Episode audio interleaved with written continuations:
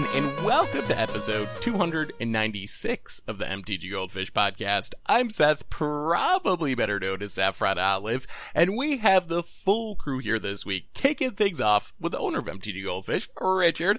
How's it going this fine Monday, Richard? Hey Seth, I'm doing well. How's it going? Uh, not doing too bad. We actually have a couple of really big topics to talk about today, but before we get into that, we have another co-host in Krim. What's up, Krim? Hey, morning, Seth. Lots of news today, yet, well, there should have been more things happening today, but I guess only, you know, a little bit of news came out of the BNR. Yeah, so uh, today, our two big topics. We got a BNR announcement, which we've been waiting for. So we're going to talk about that and uh, what Zendikar Rising Standard looks like post BNR.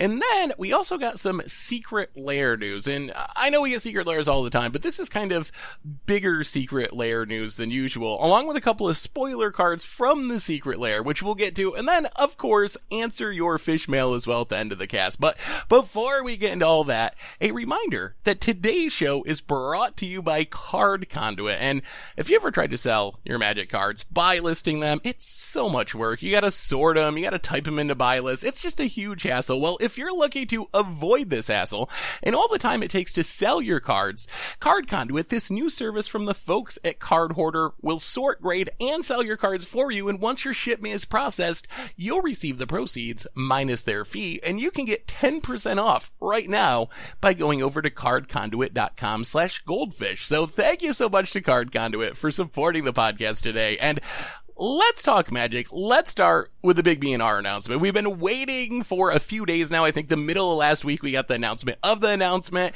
Richard, what changed? All right, they did it. They went back and fixed their mistake. Uro is banned in standard. Period. That's it. Uro is banned in standard. Effective immediately. Uh, I will say this is the first time that we've had a spoiler card banned, I believe. So th- there is that. We did get to preview Uro, and it lasted what nine months or something Wait, we before previewed got. Uro. We unleashed it, this abomination. We, we unleashed. We un- oh, yeah. No. Unfor- sorry, everyone. Apologies, uh, but but yeah. So ah, jeez, Krim, what do you think? Like. We've been waiting. Standard, obviously, like the brokenness of it for being right after rotation was pretty historic. We were seeing some of the tournament results this weekend from uh, the SCG series and some of them were just, I mean, absolutely shocking. Like, uh, like 18 of the top 20 decks being the four color Omnath Uro deck. Like just uh, ridiculous, essentially very close to a one deck meta already. Uh, Krim, is this banning going to fix it? Are we back to good standard now? Probably not. Um, Uro and Omnath were some pretty big, you know, like, like issues in the standard. And I, I mean, like, cause it, it just kind of, it's just like before the four color ramp deck had two cards, right? They had two cards that required like, you know, no deck restriction whatsoever. Like they just automatically gain life. They pad the, your life total. They, uh, you know, they bring a threat to the table. They draw a card. They, they do multiple things in one, right? So, uh, like now they just only lose one of their tools. Omnath is still pretty up there as a problematic card because, I mean, at least in this format, it just feels like ramp is so disgusting that there really isn't any issues with like playing a four color card. Omnath should be a lot harder to cast than it actually is. So I, I still feel like there's, you know, not re like it, it may slightly help with that matchup. Now I don't have to like main deck 50 ways to hate out the like, you know, graveyard, but like Omnath is still an issue. Yeah, I I'm not convinced this banning does much of anything, honestly. Like, if you look at the four color Omnath deck, and and you take out the Uro, like take out the the Uros and replace that with Cultivate or with Beanstalk Giant or with something else. I'm not sure the deck is significantly worse. Like, is it worse? Yeah, it's worse to some extent, but uh, I don't actually think it's going to really be a huge deal, and I expect that deck is still going to be really, really strong. And then the other side is, if you look at the metagame page, one of the decks that was actually trying to compete with the four color Omnath deck was Sultai midrange or Sultai control. That's a deck that is exclusively an Uro deck. Like without Uro, I think that deck just goes away. I don't think it exists anymore. So I think there's actually an argument that this that this banning like doesn't hurt four color Omnath a significant amount, but it actually removes the other like fringier uh, uh, Uro decks that are trying to compete with the Omnath deck, and maybe actually like makes the format less diverse in a really weird way. If that makes any sense. You say Uro is the hero we need to defeat Like what? I mean, this, you what know what this timeline is this? You know what this reminds me of? It reminds me of last year at this time, honestly, when when we banned Field of the Dead, and then it was you know Oko that took Oko over, season. and then a month later, uh, after uh, Oktoberfest, we ended up banning uh, all the Oko cards as well. This seems a little similar to me. Uh, I, I mean, I'm really trying hard to maintain hope. I guess if there's something I will say, I do feel like Rogues improves a bit. Like one of the biggest issues for Rogues was milling over Uros, and that was like super devastating for Rogues to the point where I think it made the deck like borderline unplayable, just that one synergy. So maybe like Rogues can move up in the meta. Uh, Can that actually like the thing is like what made the Omnath deck so good is not like part of it, I guess, is it can go long and grind out value with uh, Uros and Omnaths, but it just has these ridiculous turns where you just are like casting multiple uh, Genesis ultimatums, let's say, on turn number four into like Ugins and just like essentially comboing off. I don't think getting rid of Uro changes that aspect of the deck at all. Like maybe you lose a little bit of the late game resilience, but it seems like the deck might even be better at comboing off on turn four, having a more consistent ramp spell like Cultivate or Beanstalk Giant over the Uro in the deck. So I think you're still going to be seeing these screenshots and these games of just like, oh, I played against the Lotus Cobra deck and they ramped into Omnath and then they went off on turn four and that was the game. Uh, yeah, like even even on rogues, the thing here is you can't let like something like Omnath resolve or an Ugin or a, a Genesis ultimatum. So they're they're definitely not short any threats. Although, like yeah, I guess like you had mentioned, it like not milling or like not milling Uro will be a benefit, but I I just still think there's too many things in the standard that are insanely problematic that do too many things. Uh, like like mostly just like ramp.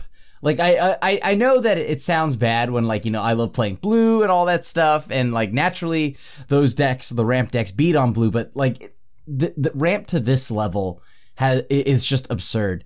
I don't even know what market this caters to. I don't know who actually really enjoys this much ramp. All it's right, kind so- of funny because we have been saying that for a year too. Right. Like just to, to make that clear, like this is kind of the same issue we've been talking about. But Richard, uh, go ahead. I- I'm sure there are ramp players somewhere who are having the time of their lives, right? like when Krim had Teferi, like Big Teferi, he was like, "This is great." Everyone's like, "Who enjoys control?" Like, I want to. No, no, no, Okay. no. I mean, like, it's not Back even on like that. It's it's like it, like example. Like, yeah, I I, I know people didn't like. I get what you're saying. I'm just, I'm just trolling.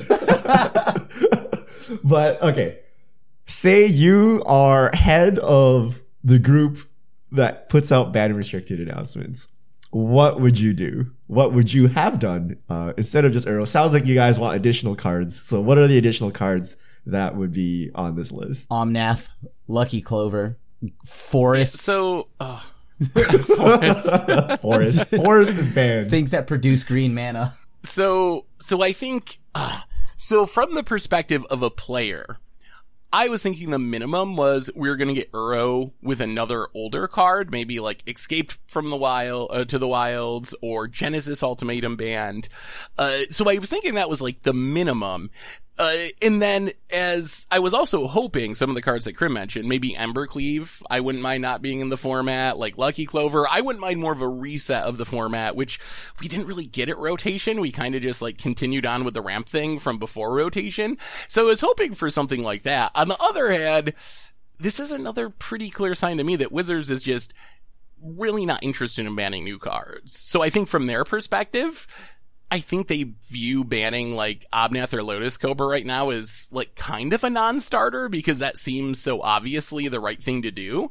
So I, I assume that just was not even an option Wizards was willing to consider at this point because the set just released on Friday. People are still trying to get their, you know, collections built on Arena. Uh, Wizards needs to sell Zendikar Rising, like, and not even in a conspiratorial way. I, I don't think. I think that's just like they need to sell the set, and what's going to be bad for selling the set would be banning several of the best cards from the set like two days after the set releases. So uh, I would like to see much more. Omnath is on the collector's booster. Yeah, it is kind of the face card of the I set to some extent. Sometimes you gotta amputate, right, to move forward. Yeah. I, I feel Wizards is like we don't. We, we saw this Oko, we saw this Uro, right? They're like, ah, it's fine. We'll just ban the support cards, and then it never works. And then when the next set comes out, the first emergency BNR, like three days later, Omnath gone, Lotus Cobra gone. Like guarantee it. Like write it down. I know how this will play out, right? Like they just They yeah, they, they just like you know what's bad for selling sets? No one plays your game. Period. Yeah. right. Like Exactly. Who are we saving at this point? Like, are paper players really buying? You know, a four set of Omnath like pre-orders? Are they still doing this? Like, you never know when a card's gonna get banned or your deck will get banned. Like, maybe they don't hit the Omnath. Maybe they hit the Uro and Omnath is not a deck anymore. You still wasted your money, right? So, you know, like these bannings have an effect and like I, I won't even invest my digital currency into standard, right? I'm not going to invest my physical currency into standard because I know standard is going to be a mess for a while, right? So there, there's no point, right? Let's let someone else play test for Wizards with their money. Once it's all sorted out and I'm relatively sure there's no more bannings, maybe I'll buy some cards, right? So I, I feel this is just not good for anyone, right? Like you don't want this to keep happening.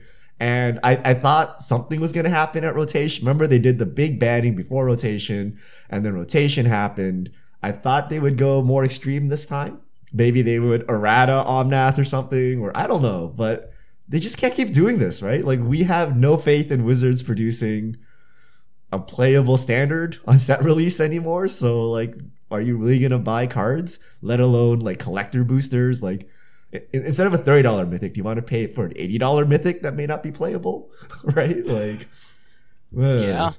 I mean, I just, I did some research in a video and an article about bannings over the weekend, going back to like, what I would consider when this trend started back with the Emrakul Smugglers Copter ban back in January 2017. The track record on bannings has, uh, in, as far as I'm like fixing standard has not been very good. Like most of the time, like there's one 18 month period where I think standard was pretty stable after the last energy banning through like Dominaria era and, uh, our return of Return of Ravnica block. Like for those 18 months, standard, yeah, there was like Big Teferi and Nexuses. So there were still cards people were complaining about, but we got through that without bannings compared to other periods. The meta was fairly diverse. Outside of that, we've been really averaging like a banning every other month and it's been very consistent outside of that one period. It feels like more of the same. And the sad part is this isn't going away. Like, I, I would be absolutely shocked if, because Uro gets banned, the Omnath is now just like fair and everyone's happy with standard. So my expectation is what's going to happen. We have the grand finals coming up in a couple of weeks. We're going to have the Omnath probably, I, I hope this doesn't happen, but I think it's probably going to dominate that format. Everyone's going to keep complaining. And then a month from now, we're going to have another like emergency banning. And this time it's going to be like Oko last year. We're going to have to get rid of Omnath and Lotus Cobra it, it's really like I don't know what to do, honestly. Like it, it's so depressing, and it, I, I was hoping and thinking that Wizards was going to take uh, more. I don't know, impactful action, I guess, this BNR, and really like, I keep wanting to think that Wizards learned something, I guess is what it comes down to. Every, this has been going on for four years now, and every time I think, okay, Wizard, they figured it out. They gotta be learning something from this. It's gonna be different this time, and then it's never different, and we do the same thing again two months later, so, uh, I don't, what are you guys gonna do? Are you gonna play standard? I mean, I like uh, it's first off like yeah. I mean like I, I I'm still gonna try out standard. Maybe rogues now like you know can thoroughly dunk uh, the the four color deck. Maybe uh, unlikely, but I, I'd like to believe. However, I do I do think that by now they know they just aren't gonna do anything right. Like they they have to know that like what needs to go. But like you know they they aren't gonna ban it, and I. I don't know why not. Like, I mean, like, I, I I know I joke about it all the time about like banning 2019 forward, but to be honest with you, can we just have rotation early this year, like for, for both from Again? everything from Yes, oh, yeah. rota- rotation again, like the next standard card Again. pool is zero cards. Okay, you just sit down, Throne flip of the coin, and someone wins. is, is like yeah, like it's it, can we just start from core 21, right? Like if it's just core 21 and I oh no, but then you still have the Omnath Menace, but uh, I don't know, like, like, cause Throne of Eldraine still has a lot of like, you know, broken stuff, right? And then, and I mean, like, okay, Theros Beyond Death, I think actually outside of Uro, like, I, I think Theros Beyond Death is fine. Core 21 is fine. Uh, and, and then like just this Zendikar Rising, I, I think Zendikar Rising is great if you just ignore Omnath. Because I mean, we've had, we've had like Lotus Cobra before, right? We even had Lotus Cobra with actual fetch lands, right? So like, I, I, I'm convinced that we cannot use history anymore, right? That back then, like, exaggerating, but like 10 people played Magic, right? Today, like millions play, right? Like R&D has no chance, right? Like within one second of release, like more games have been played than they've tested for like the whole of development, right? And I think, let, let's say you hit them with the Lotus Cobra. Let's say you hit them with the Omnath. Something else will be broken, right? Like the next B tier card will shoot up to S tier and like to get this balanced in one shot without any data, without any testing is like almost impossible, right? That's why every single game that relies on balance has a PTR now, right? Like imagine video game development, right? Back in 1990, you made your game, you released it, that was it. Right? Then people are like, well, game's not very balanced. We should do like a closed beta. Wait, maybe we need a, maybe we need open beta right? Beta's not good enough. We need a beta every time we release a patch, right? So we have PTRs now, right? Like, this is what you need to do to get your games balanced. Now, Magic is just like, not only are you uh, testing, you're testing like a year in advance with an internal team that can only play like, you know, tens of games, maybe hundreds of games. Like, how many matchups can they play, right? Like, they can't play that many games. And then now you're in a state where you're banning cards so you're banning cards, and now their testing is literally like a week, right? They have a week to test the new format to figure out if it's good or not. So it's just not possible for them to test, right? So whatever they do is most likely wrong, right? Either they like overban, like they can just ban like half the mythics and rares in the format, then you're just like playing limited, right? Or they can ban nothing or just an Uro, and then something will still be broken.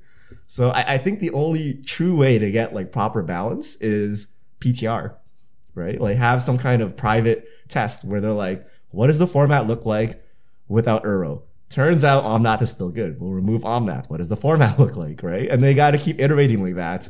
Uh, but we we can't do that because of tabletop paper magic, right?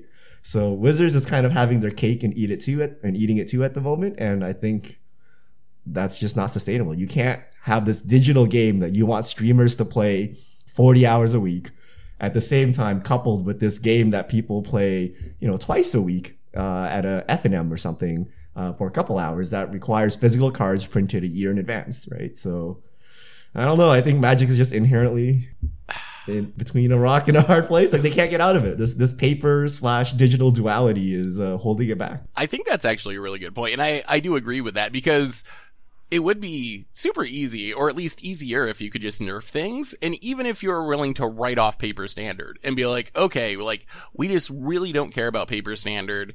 Standards on arena. We're gonna release sets and like nerf cards as necessary to make standard good.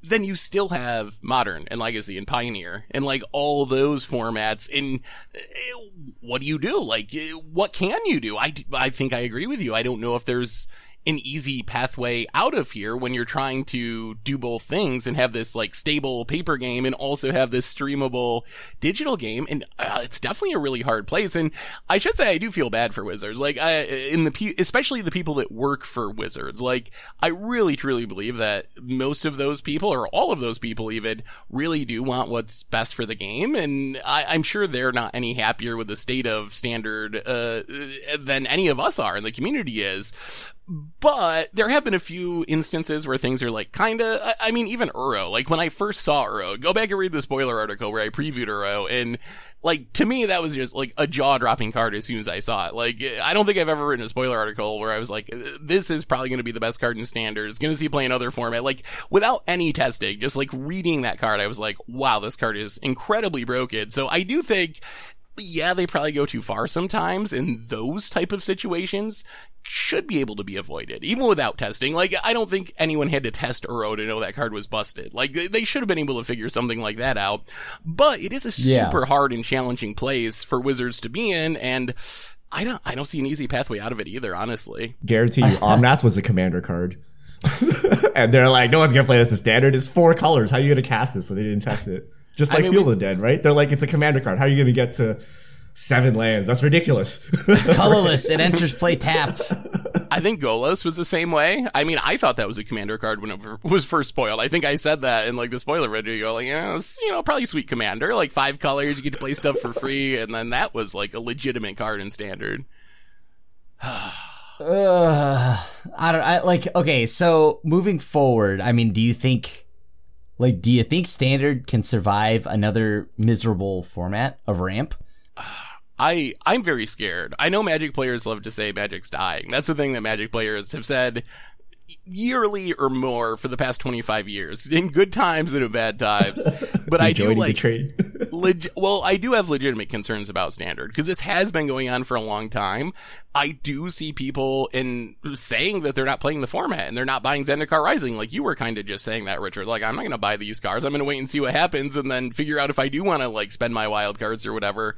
So I do think, ah, I do think there is a risk to standard and by extension Magic Arena because Arena is so standard Focus, You can't just do the the trick like we used to do a few years ago and be like, okay, like standard sucks now. Let's play modern. Modern's in a decent place right now, or let's play Pioneer. Like I guess historic is there and that is something, but that's still not much compared to Magic Online or paper where you can play Commander or Legacy or you know weird fringe formats like Penny Dreadful or Pauper or whatever you don't really have that on arena so i don't know. I do have a like real fear about what standard is going to be like if this banning doesn't surprise us and actually improve the format. I don't know can standard stand another year of going through bannings every few months and people being like consistently unhappy with the format?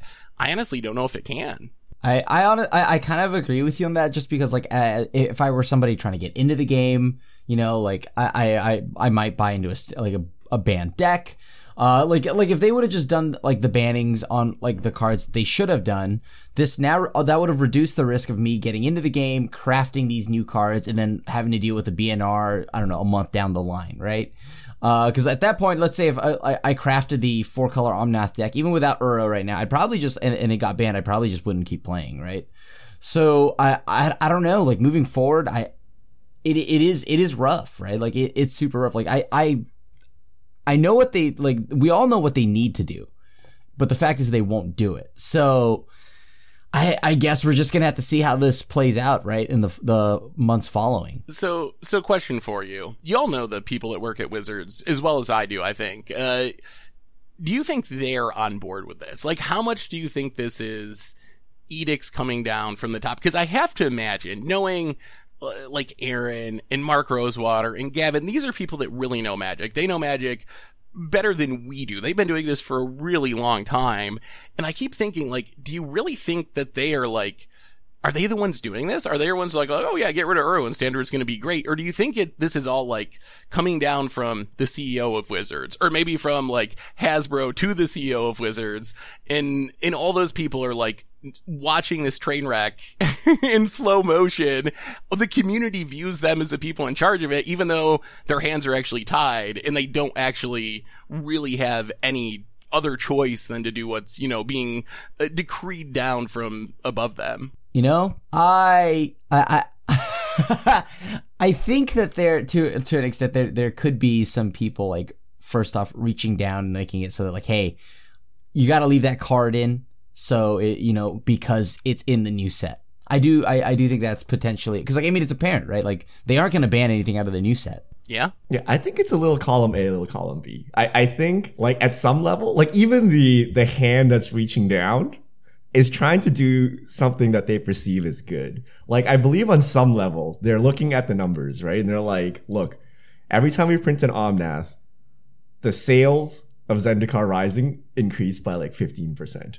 Right. And yes, we get complaints from all these enfranchised magic players and maybe tournament players dislike it, but the numbers on arena are up or something like that, right? So I think there there is something that is not like 100% clear cut, right? Obviously, if they print Omnath and sales are down across the board, everyone's complaining, they'll just change it. But I think it's not that clear cut. I think like arena's probably stronger than it's ever been. Uh, and they keep having these bannings. So they're like, eh, it's fine, right? You print cards, people buy them, you ban them, they buy other cards, money keeps going up Like, so I think it's actually like some weird scenario like that where, uh, as in franchise players, we're like, wait, wait, wait, look at the long term, right? like, if you keep doing this, the players won't stay around.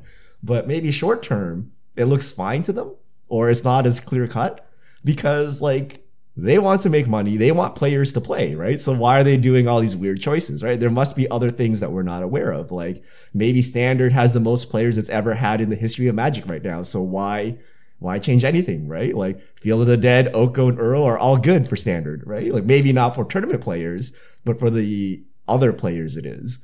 So I, I think it's not as clear cut as we we think it is. Because otherwise, like it makes zero sense, right? Like Hasbro stock would be plummeting, no one would be playing Magic you know, they wouldn't sell anything. Like, you know, so I, I think there's more to it than we know. Yeah, there's definitely a lot more to it, but I mean, uh, never know, I guess, entirely. I, I would have really liked to have seen something come out of this BNR that, like, explains also, like, the process, like, because they, they did acknowledge that four color Omnath is a problem, but I, I would love to know what, like, why? Like, why does this card exist? Why does this archetype do this much? You know what I mean? We like, know why it exists. We know why. It exists. Someone is like, you cannot ban anything from the new set. Fix standard.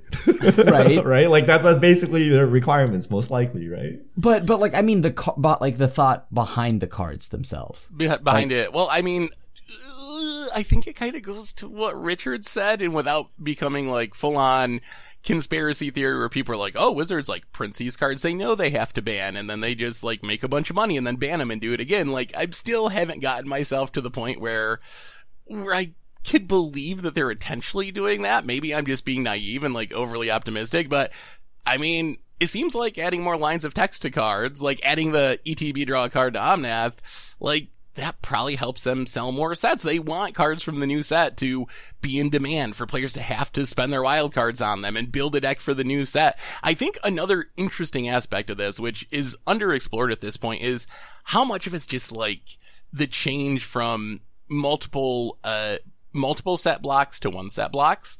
I really I'm kind of wondering if Wizards feels like they need to push each like set so much because they don't have the way to fill it. Do you remember like a few years ago where we'd get something like um like Dragon's Maze. Dragon's Maze, or even I was, I was gonna say like Return to Ravnica block, but you get like Return to Ravnica, and it has part of the guilds in it, and you have some of this stuff, but then you're like looking forward, you're like, oh well, we're gonna get the third set of this block, and maybe my like Orzhov deck doesn't have this now, but like whatever Tisa should be coming, so it's gonna improve. Like I feel like that whole aspect is missing, and Wizards has to be like, oh, we want Landfall Ramp to be a thing, so we're gonna like just you know amp it to eleven in this one set, and then all of a sudden you're like, oh my god, like it's way too amped, and this is broken, and then that repeats itself with like adventures, and then repeats itself with companions or whatever mechanic from the new set. So I feel I wonder how much the the block structure plays into it. I think it has to, to like an extent, right? I mean, like before, like at the same time too, like think about how many sets they've had where just things go unplayed. Yeah. Right? Like, like, the, like think about Tezzeret from like what, what was it, Aether Revolt? Uh, uh, actually unplayed. One of the main villains unplayed. Um, there, there's tons of sets where just some big face stuff just doesn't get any light of day at all. So I think they're trying to go around that and make sure that things get played. But in doing that, oh boy. So Yeah. so I I'm a huge League of Legends fan, even though I've never played Legends of Runeterra. uh, and they they release a lot of new champions every year, and they also release like um, their philosophy behind them. And basically, when you release a new character, there's a learning curve, right? The more that you play with uh, that character, the stronger they get. Right. And the, the way they measure it is win rate. And basically, if they release a balanced character, right? When it reaches uh, proficiency, the win rate is about like 50%. But that means to start, it must be 40%, right? Because when players learn how to use a character, they go from 40 to 50%. But if they release a new character at 40%, no one plays them. Right? Because it's like an underpowered character. There's sucks. There's no hype. So what they typically do is they release the character at like 52%. So even if you're like total garbage, uh, your character is really strong. And what that means is when you get good at the character, your character is like insanely overpowered at 60% now, right? And they do this to sell the character and then they tune it back, right? As the players get better with the character, they reduce the numbers on the character so that it actually is a balanced character. And Wizards is kind of doing this, right? Wizards has to release an over the top splashy card so that it is powerful and people will play with it immediately. If they if they don't, people are like, "Wow, this card is garbage and I'm not going to play with it." And it just doesn't sell, right? So you know, but there's also the thing of like, well, people haven't brewed with the decks, they haven't figured out the right synergies. So they, they release like cards that are just like no brewing needed, right? Like Uro, good card no matter what you do, right? And then over time, people figure out, you know, the other pieces in their decks to uh, increase the synergy and power of Uro, and then you end up with the abomination that's Uro. So I this is like classic design, right? Like everyone does this. This is how all MMOs work. Uh, anytime you add a new character or anything, you have to overhype it to sell it, but then you tune it back because it's digital. In this case, we're paper, and this just lasts forever till we ban it. So I, I don't know. Like I think this is just inherent, right? Like everyone else has figured this out. Wizards has figured this out, and it's it's kind of working, maybe, but they they can't fix it like other games do it digitally. So I don't know. Yeah, I don't it sounds know. like it sounds like the the being able to fix it or nerf it is a necessary part of that. Could you imagine like I don't really play League, but could you imagine if they didn't like pull back on those characters after a while? What would the game look like after a couple of years if you didn't have the ability to like, you know, uh, underpower some of those overpowered characters after a while? Yeah, yeah, I don't know. There- There's got to be some better way to sell packs than to just print like absurdly broken cards that have like lasting effects on all formats. like how? Because then you end up with Dragon's Maze, right? Like that's that's the that's like the actual worst case scenario for Wizards.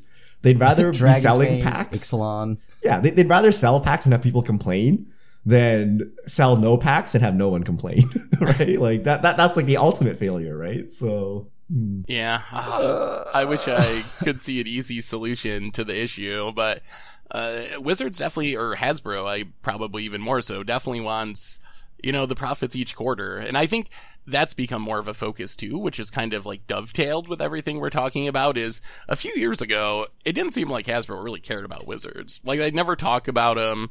Wizards was just kind of like in its own little world. They did fine, like, and Hasbro let them be. But it seems like Hasbro since Arena has become a thing, has taken a much more active interest in Wizards. And you hear Wizards, uh, in Magic in specific mentioned a lot by Hasbro now in earnings calls and stuff. That's one of their most popular franchises to talk about.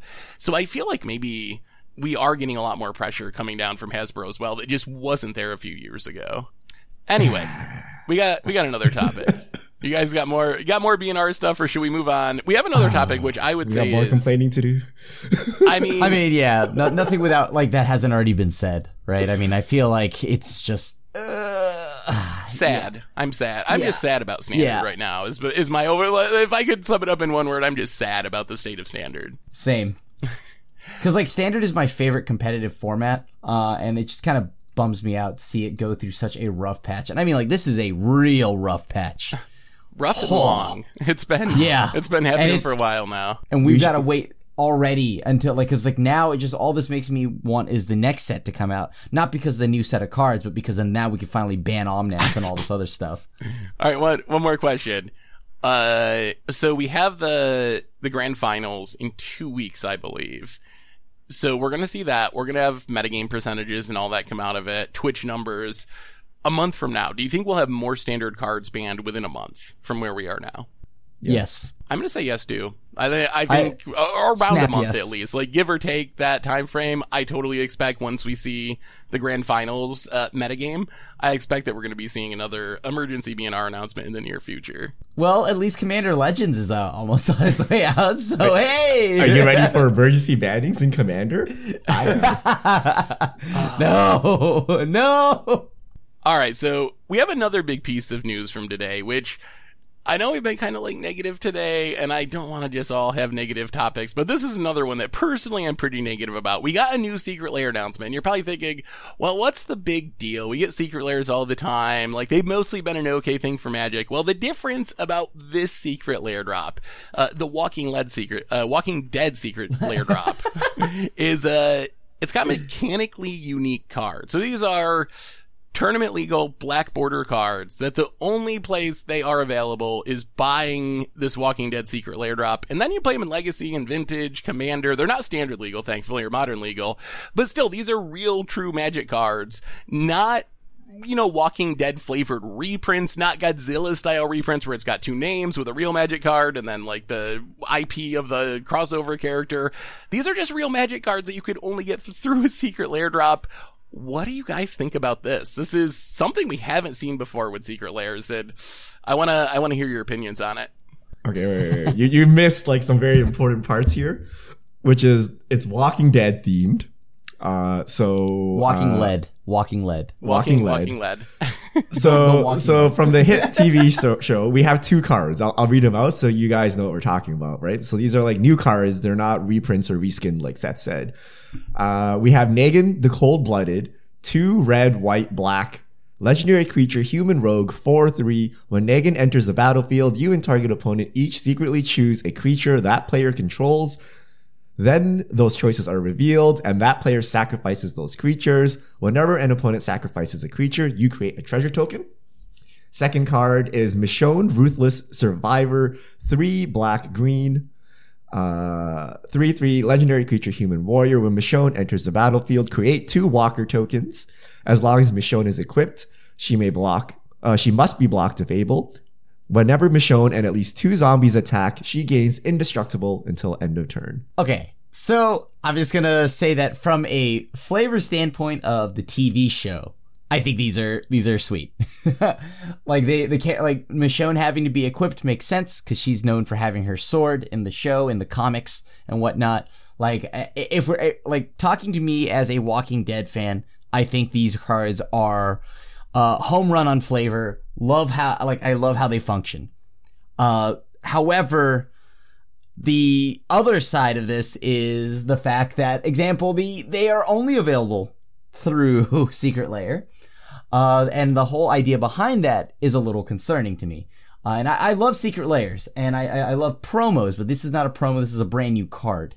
And uh, like the issue with that is, I think of like Nexus of Fate. I mean, luckily, or maybe not luckily, but I, I guess because these aren't, you know, like there aren't many paper tournaments right now. Sure, but like at some point, Nexus of Fate was like what, like a silly amount of dollars because it was only available through a buy a box topper, right? Or buy a box promo. So I do have some concerns with that.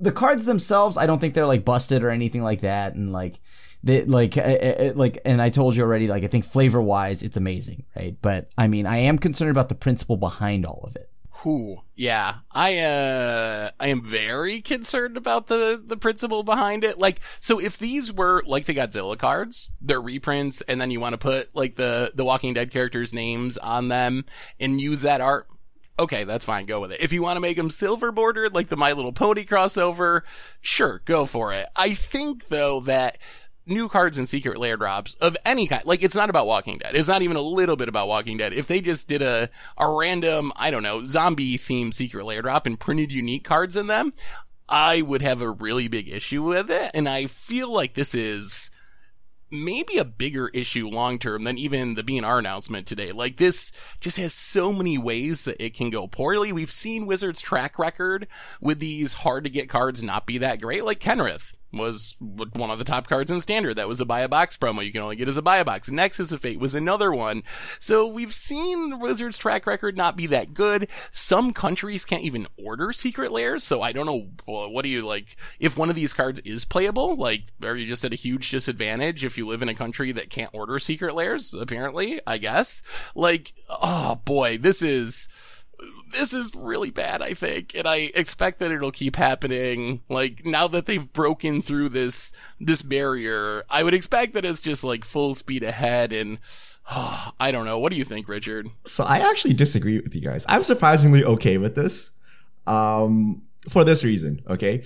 So I have never wanted to buy any secret lair because I don't care about the promo aspect of it, right? Like I don't like, you know, aside from like very select few, it's like, oh, I can just get the cheaper version. But because this card is only available in secret lair, if I wanted something that must be blocked when attacked and makes zombies, I have to buy this card. So in that sense, Wizards gets money from me.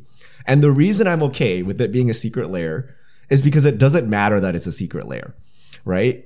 Like the reason we're concerned that a secret lair is the the price may be too high, right? Uh, it could if this was like a standard card, it may be five dollars. In secret lair, it may be thirty or fifty. But that is no different from the rest of Magic because Magic is still expensive. If I want Teferi's protection, does it matter that it came in like Commander 2016 or something or the latest Secret lair? It's still a $50 card, right? So like where it came from doesn't matter. It's just what the price of it is, right? And we already have expensive cards in Magic. So it's it's fine? Question mark. And if it's like too expensive, like if it gets to like say $200, Wizards will just print more in some other product. So I feel like it doesn't effectively matter because cards are so expensive anyway. Like, doesn't matter if it came from Secret Lair, if it came from, you know, reserve, it's on the reserve list, it's in Legends, you know, some old set that hasn't been reprinted, Portal 3 Kingdoms, or the latest Secret Lair drop. Like, effectively the same to me.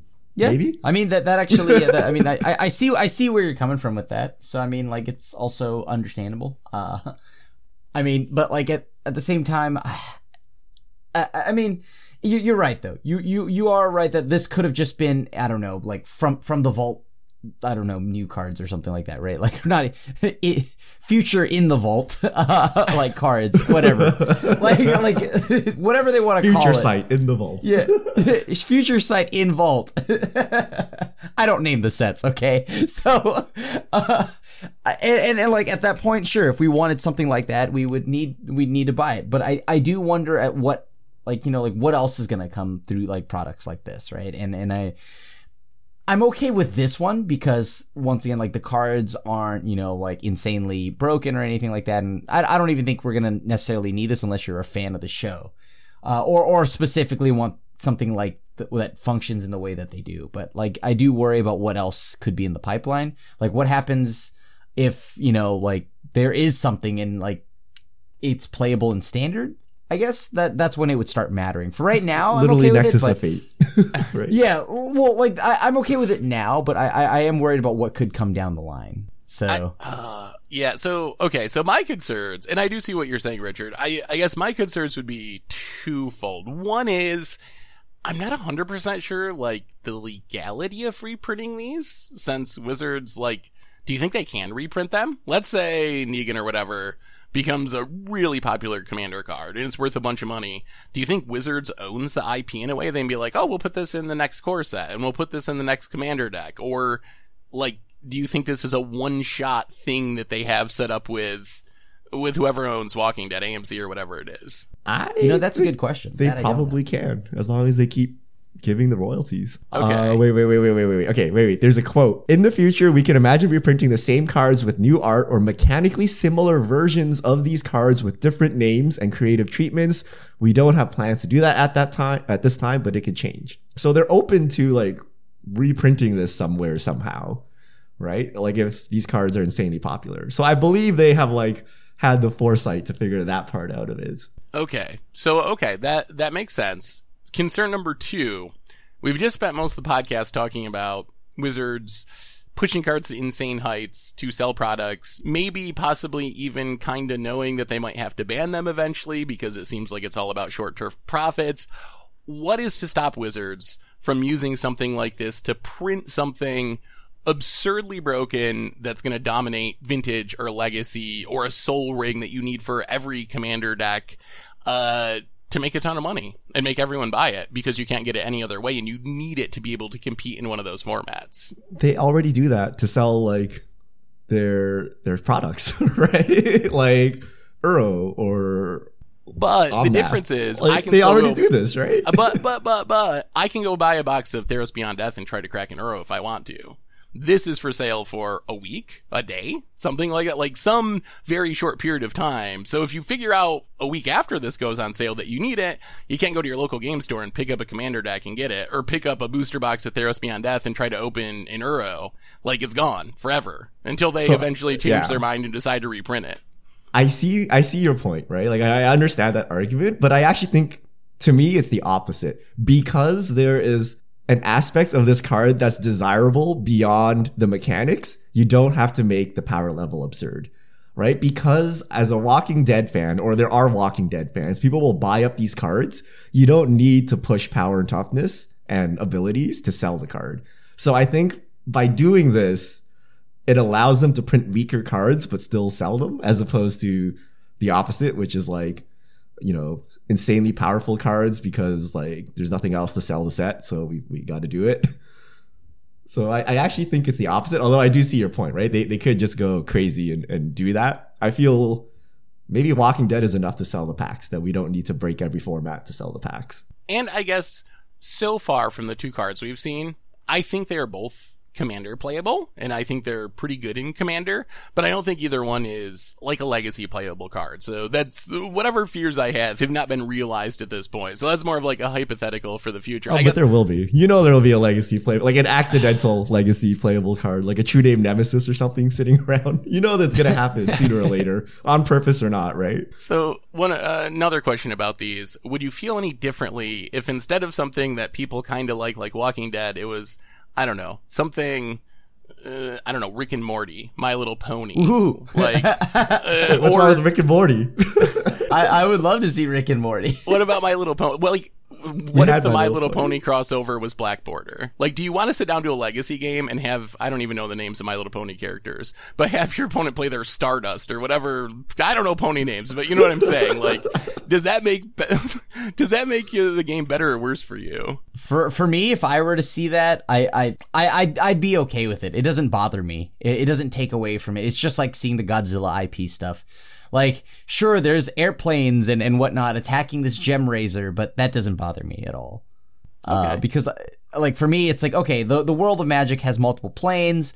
It's a lot like well, you know, which is why Rick and Morty would be perfect, uh, because jumping from plane to plane, timeline to timeline, there there sure there is a timeline where there's planes and whatnot, and Jace has I don't know a Ferrari as he's like you know, like sure, right, whatever. At that point, I I could see that. What if we phrase it another way? What if to get your Monty Python set, you needed to take a My Little Pony set? Huh? Is that a trade off you're willing to do? Like, you know, they can't appease everyone, but, you know, is it worth it to have something that you don't necessarily agree with to get a set you would really, really love or like a crossover you would really, really love? Personally, uh, personally, I would rather not have crossovers in Black Border. That's probably me just being a boomer and not like keeping up with the times or whatever.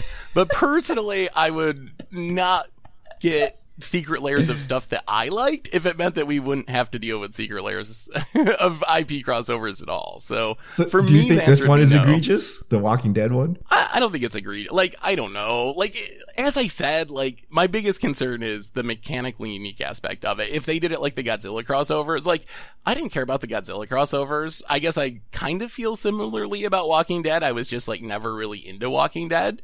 So, but it, my main concern is that they're mechanically unique rather than the fact that they exist. Like, that's my only real concern. If it was the same exact card, but it was, you know, uh, an actual magic card and it was a reprint with two names, whatever, that's fine. It's not for me, and that's perfectly fine. Not every product uh, has to be for me, and Walking Dead isn't, and maybe there will be one that I, you know, enjoy at some point. So, Yeah, Oh, no, we, they did, have we like didn't a mention Frogger. this thing. They have a it- Frogger set. They, they have a And- and Frogger one. Seth is sold.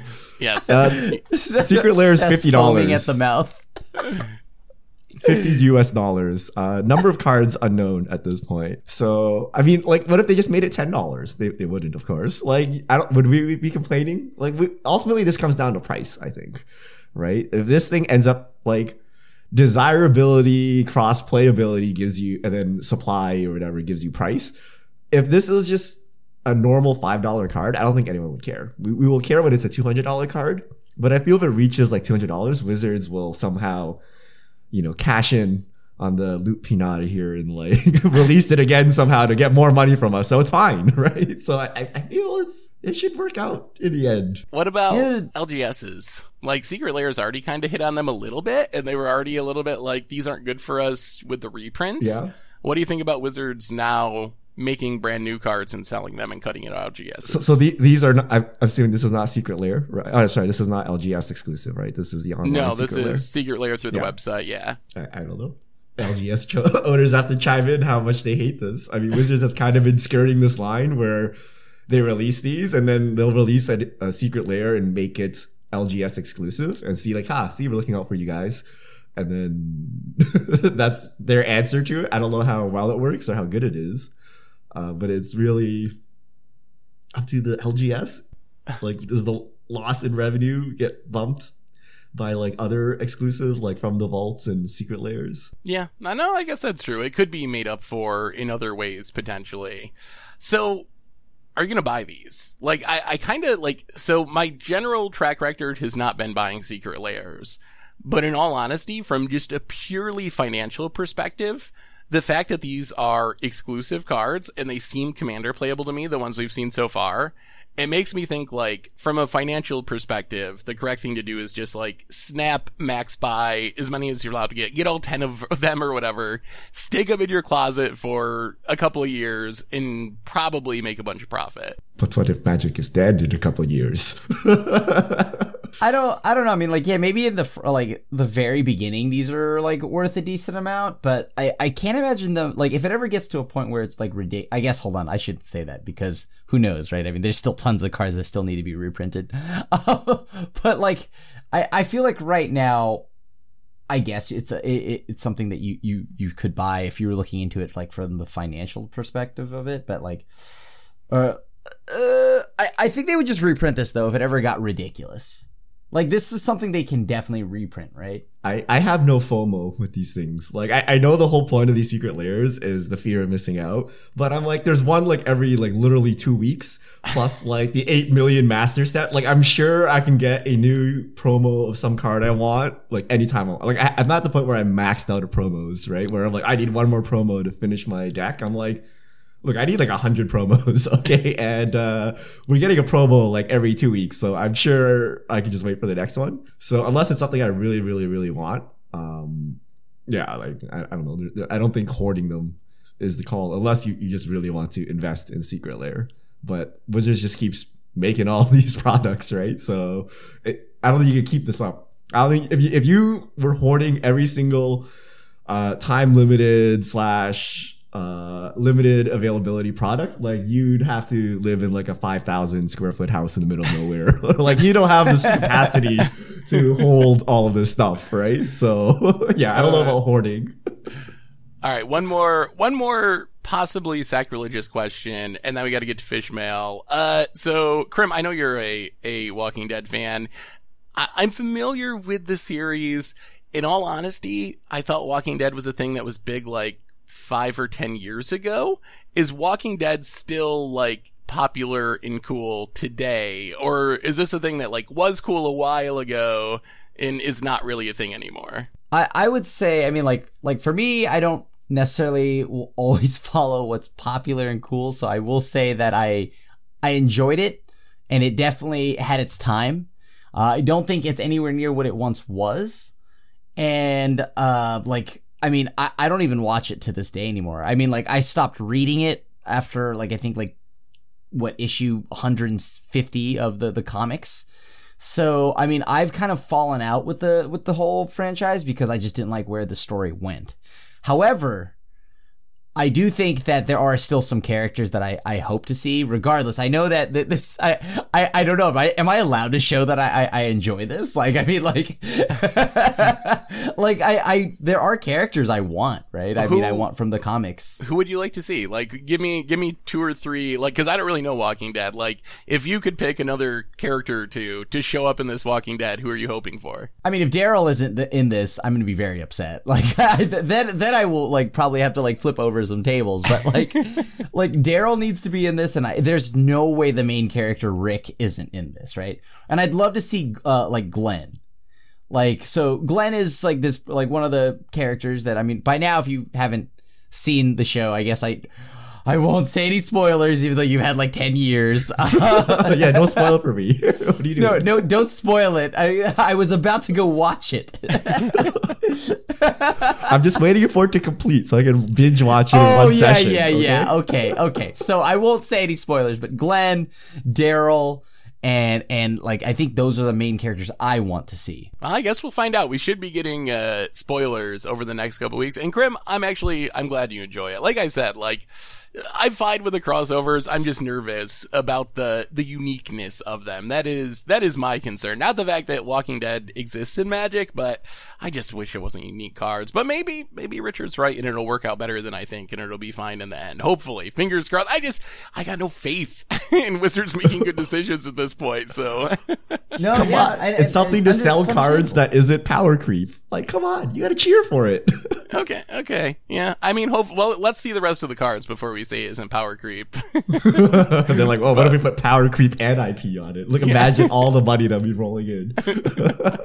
Oh, all right, Richard. We're kind of running long, but let's hit up some fish mail before we wrap it up today. All right. If you have questions, send them to at MTG Goldfish with the hashtag MTG Fishmail, and we'll get to your questions on air. Gust H98. Can we discuss a way to make arena economy better? The fact that 60% of resources are worth nothing on a digital platform is insane. I think dusting is still the better solution. Even the uncommon slash common wildcards that pile up, uh, can we get a way to utilize them? Have you guys actually felt the the crunch from Zendikar Rising uh, with the additional MDFCs? Oh yes, Yes, My- definitely. I, I have like actually one mythic wild card to my name right now. Yeah, I usually I usually have a, a little bit of a stockpile at least, but I know I've spent more money than a typical set uh, on Zendikar Rising, and I still don't have completely everything from the set yet that I could possibly need. So I'm still having to spend some wild cards. So I've definitely felt the crunch. I would like dusting, obviously, or giving away wild cards more frequently or whatever. Like something to make the economy a little bit more forgiving. And maybe, I don't know, with all these bannings and all the upheaval and standard, maybe that would be a way Wizards could like buy a little community goodwill in a time when standard could really use a little bit of community goodwill. We heard your your we heard your complaints. One common wild card to everyone who logs in this weekend. oh, yep. you you got to play like the way I play. This is what I do. Okay, every set release, I grind limited to get like a good base of cards to to play standard. Okay, so I, I like grind usually my way to mythic or something. I accumulate like a big pile of wild cards. Then I look at the standard metagame and I'm like, huh, seems like something's gonna get banned. It's not balanced. I'll just wait out. I'll just wait.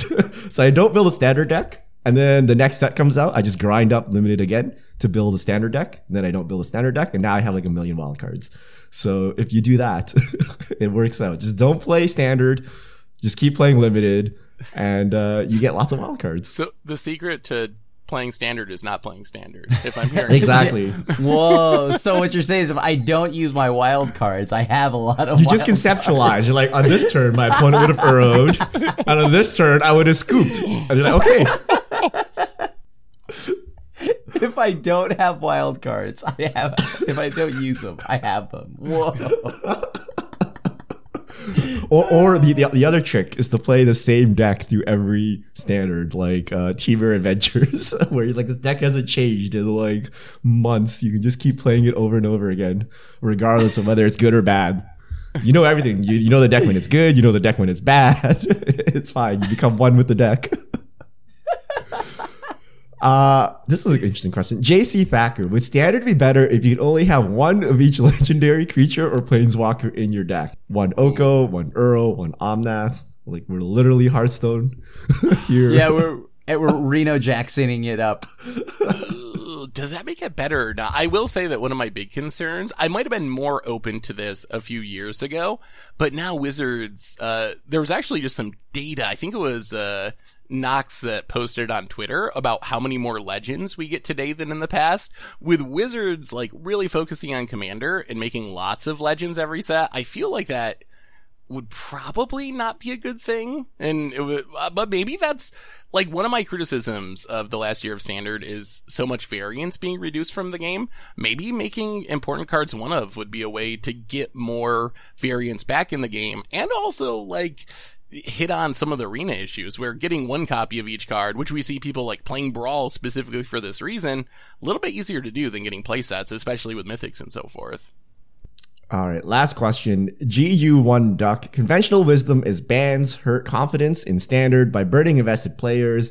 Are they also good PR for those cards in EDH? If EDH drives sales, there are fewer standard players. You can reimburse on arena. Uh, does that wisdom still hold up? I, I, I will say it is. It is not like a terrible idea where you're like, wow, Oko is so broken that he's banned in every format. I should put him in my EDH deck. Yeah. that's, that's not that's not a terrible I- thing. The infamous I tried Oko that. memes. I tried that. It does not work. I mean, it's funny every now and then you get somebody's Sol Ring to become an elk, but like 90% of the time, I feel like that doesn't always work with EDH. Yeah, you know what I, I, I love about EDH too is that it, for, no matter what, it always always seems to self correct itself. Like it, it, it's able to correct itself, right? Like I mean, it, it never gets too broken, and if it does, it goes in CDH. How many of the cards that we've had banned are actually good in Commander, though?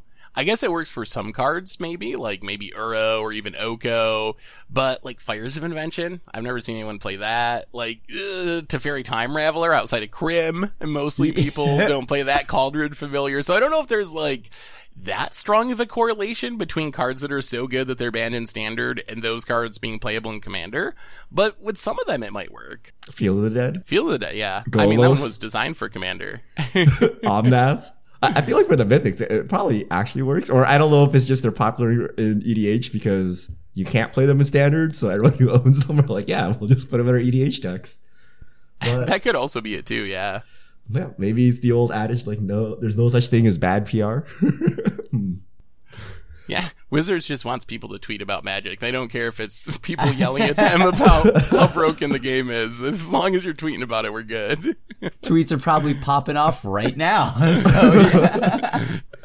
all right, that's all the questions we have. Uh, all the time we have for questions this week. Thank you to everyone who sent them in. If you have questions, send them to at MTGGoldfish with the hashtag MTGFishmail, and we'll get to your questions on air. And I believe that that brings us to the end of episode 296 of the MTG Goldfish podcast. So Richard Grimm, thanks for hanging out. Thanks to everyone for listening. Thanks to Card Conduit for supporting the show.